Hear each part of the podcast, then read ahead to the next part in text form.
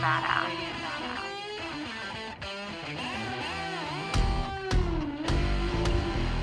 I'm Elizabeth Holmes, and this is The Radiant Badass, the podcast that's fueled by my passion for water cooler conversations in a virtual world.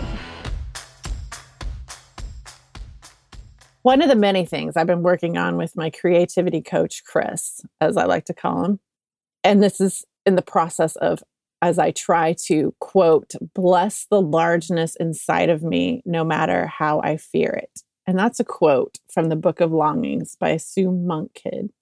Good book. What we're working on is to find my voice and fill up that space with the words that live in my heart and my soul.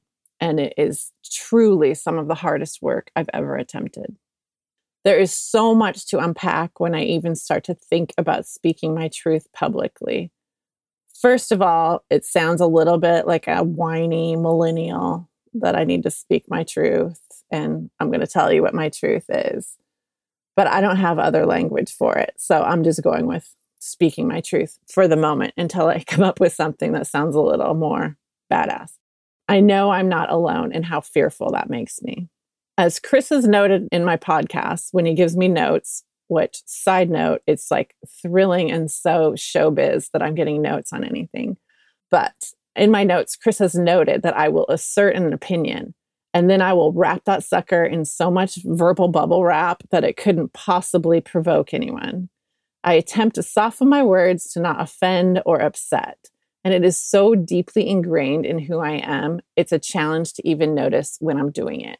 Like, even when Chris pointed it out, I was like, what? And then I was like, yeah, I totally do that. And one of the weird things is he noted I did it more in my podcast than in my blog. And that's pretty fucking interesting for this armchair psychologist, that it's easier to inhabit my voice when I'm not actually using my voice. Like, sit with that shit for a second. Like, Lord knows I have. Because it's my belief that I can trace back my behaviors that get in my way as an adult to behaviors I adopted as a kid to keep me safe, I picked up that thread and walked myself back in time to see if I could find a time where being pleasing started moving up as a priority. I don't think my factory settings are to be that pleasing, by the way. I think there's a lot of behavior noted in my baby book that hints that I might have arrived with an independent streak, but there's been a lot of modifications over the years that overwrote my initial settings. As I ran it back, I was hit hard by this memory from second grade. My elementary school, George C. Marshall Elementary, go Generals, which actually explains my early interest in the Marshall Plan. That's kind of like destined to be a political science nerd. But anyway, the Marshall Generals instituted a program known as the Marshall Self-Manager.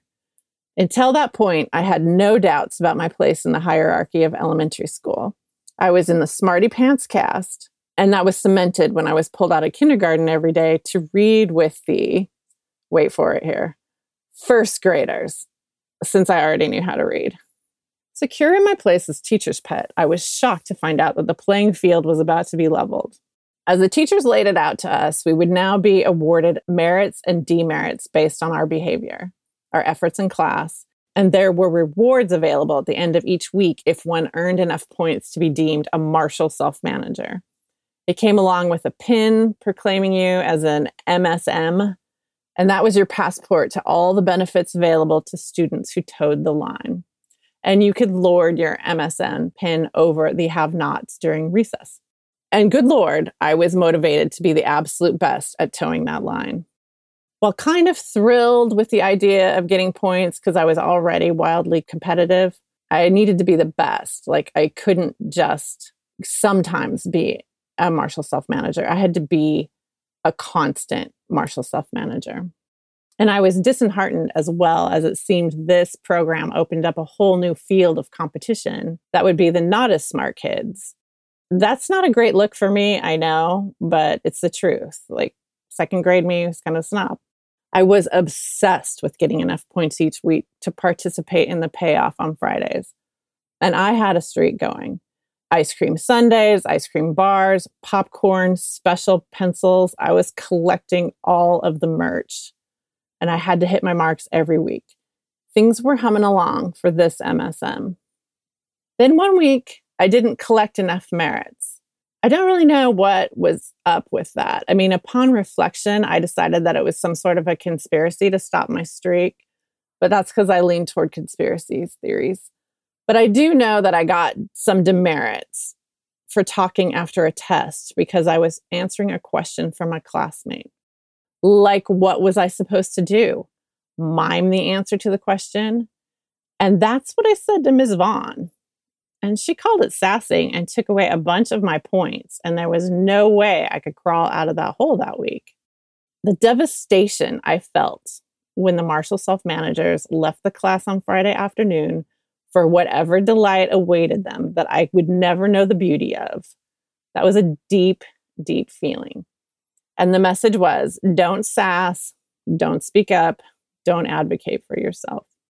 I can see how in the years that passed, that tiny grain of sand in the oyster that is me became encased in layer after layer of fear. Each instance of being shut down or being shamed for voicing an opinion reinforced the belief that pain is the result of using my voice. Now I see it come out in my qualification of opinions, the tempering of my language. I don't want to offend anyone. I don't want a demerit that points out that I can't manage myself. All of this is to say, I'm working on it. There is a thrill, a special thrill that runs up my spine when I give voice to my thoughts without qualifying. And I'm working on cultivating more of that. So over the course of my life, since that second grade Marshall Self-Manager, I've made a series of choices. Some would have given me merits and some would have given me many demerits. And I started to understand that collecting the demerits equated to some of the most fun, the most free I felt in my life.